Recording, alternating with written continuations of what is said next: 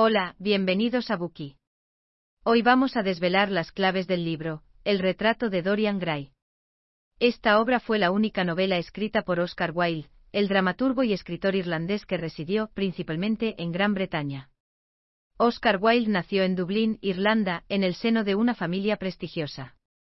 Su padre era cirujano y su madre, poeta y escritora. El joven irlandés era conocido por su estilo de vestir extravagante y sus palabras ingeniosas. Además, vivió según sus propias reglas y adoptó un estilo de vida intrépido, moviéndose sin descanso entre escandalosos amantes homosexuales y su respetada familia. Finalmente, debido a su negativa a renegar de su homosexualidad, terminó en la cárcel. Voz pionera en el campo del esteticismo, a finales del siglo XIX, el afamado escritor se convirtió en el genio más inconformista de Inglaterra. Oscar Wilde creció en una sociedad británica, que se regía por estrictos códigos morales y éticos por lo que todo lo que se decía y se hacía, estaba sujeto a duras restricciones. Por cierto, el arte y la literatura estaban sujetos a un escrutinio aún mayor.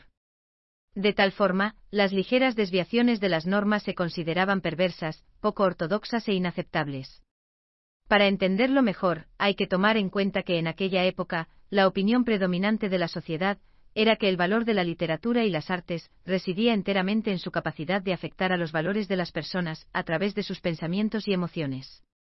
En otras palabras, se creía que el arte influiría en el comportamiento de las personas. Por lo tanto, la literatura y las artes eran una herramienta de instrucción moral, consideradas de gran utilidad educativa.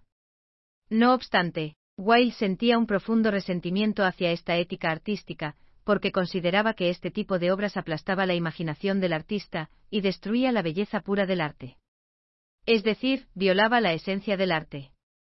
El retrato de Dorian Gray es precisamente una represalia contra esa visión utilitaria del arte. La novela cuenta la historia de un joven aristócrata, Dorian Gray, que tiene una apariencia atractiva y un corazón puro. Sin embargo, bajo la seducción de un hedonista, Lord Henry Wotton hace un pacto que consiste en entregar su alma a cambio de mantener eternamente la imagen joven que aparece en su retrato.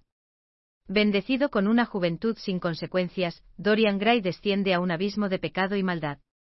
A decir verdad, la publicación de la novela suscitó una gran controversia en Gran Bretaña, debido a su evocación de cuestiones morales. Inclusive el propio Wilde se mostró ambivalente, ya que nunca manifestó explícitamente su posición. De hecho, la clase literaria británica calificó la novela de cuento engendrado por la literatura leprosa de los decadentes franceses, un libro venenoso cuya atmósfera está cargada de los olores mefíticos de la putrefacción moral y espiritual, un estudio regodeado de la corrupción mental y física de una juventud fresca, bella y dorada. En consecuencia, a partir de entonces, la novela de Wilde fue considerada para siempre como una prueba de su deseo de atacar y dañar las costumbres sociales. De todos modos, en el prefacio de la novela, el escritor irlandés ofreció una réplica a la censura pública. Este escribió, no existe un libro moral o inmoral. Los libros están bien o mal escritos. Eso es todo. Entonces, ¿qué tipo de historia se esconde en las páginas de este libro?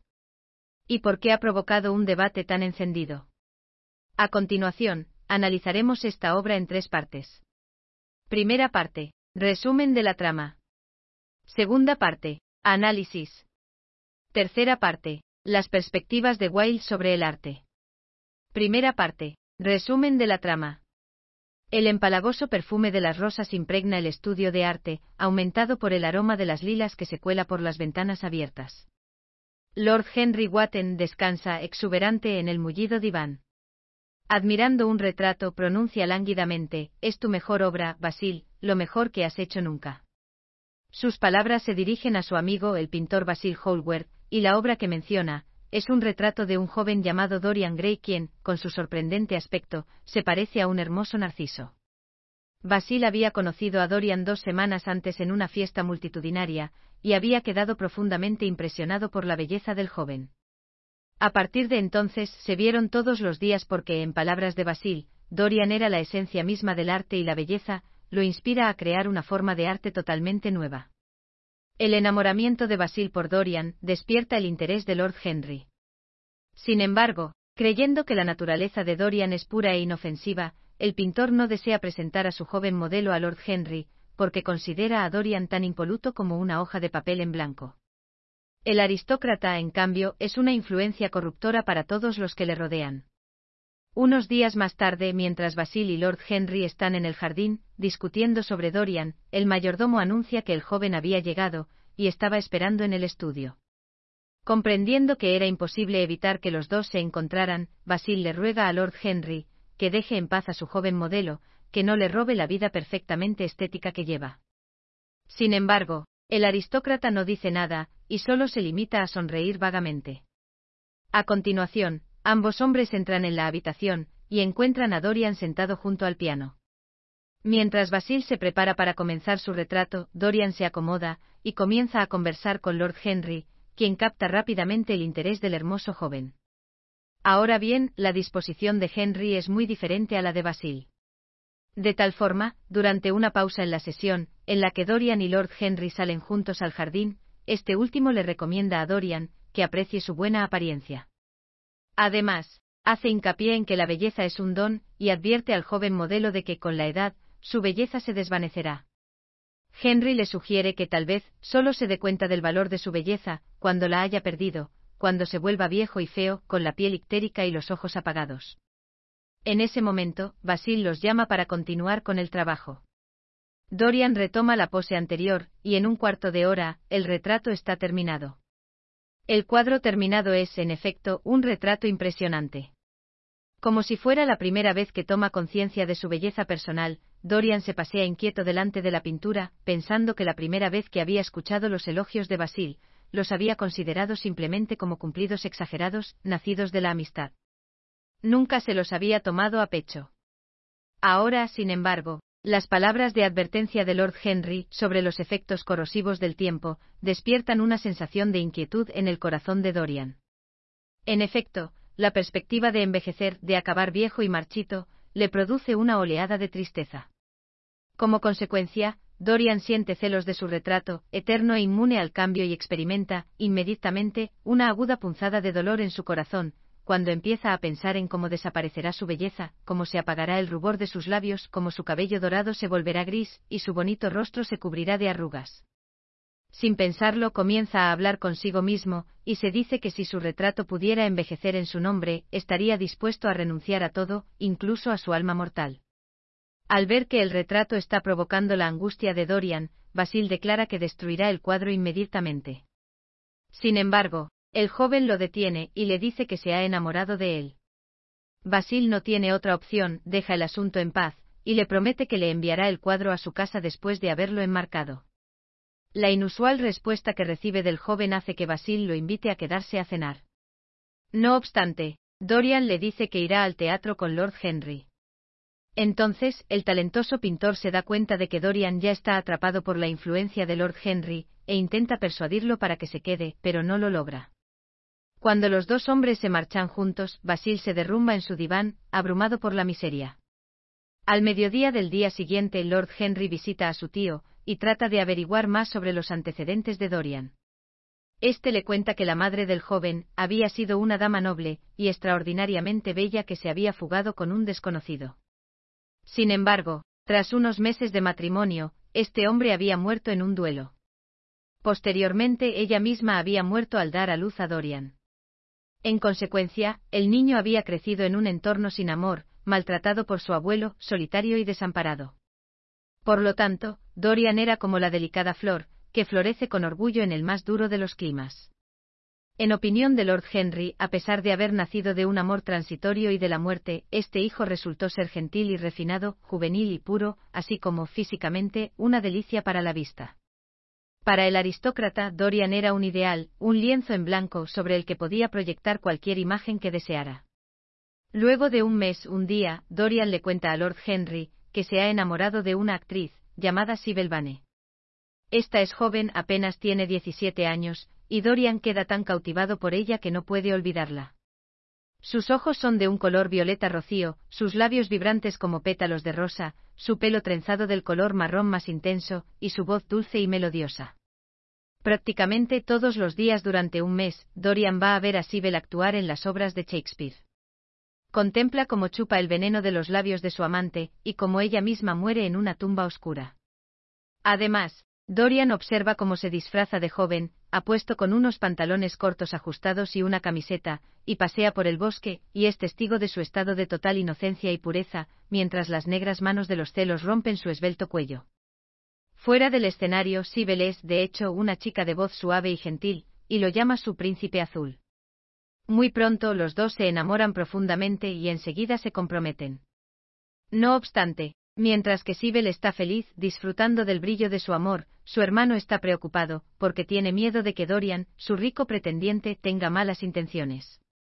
Sin embargo, como pronto va a dejar Londres a bordo de un barco, no puede hacer mucho para protegerla por lo que le informará a su familia que si Dorian decepciona a su hermana, sin duda lo perseguirá, y lo matará.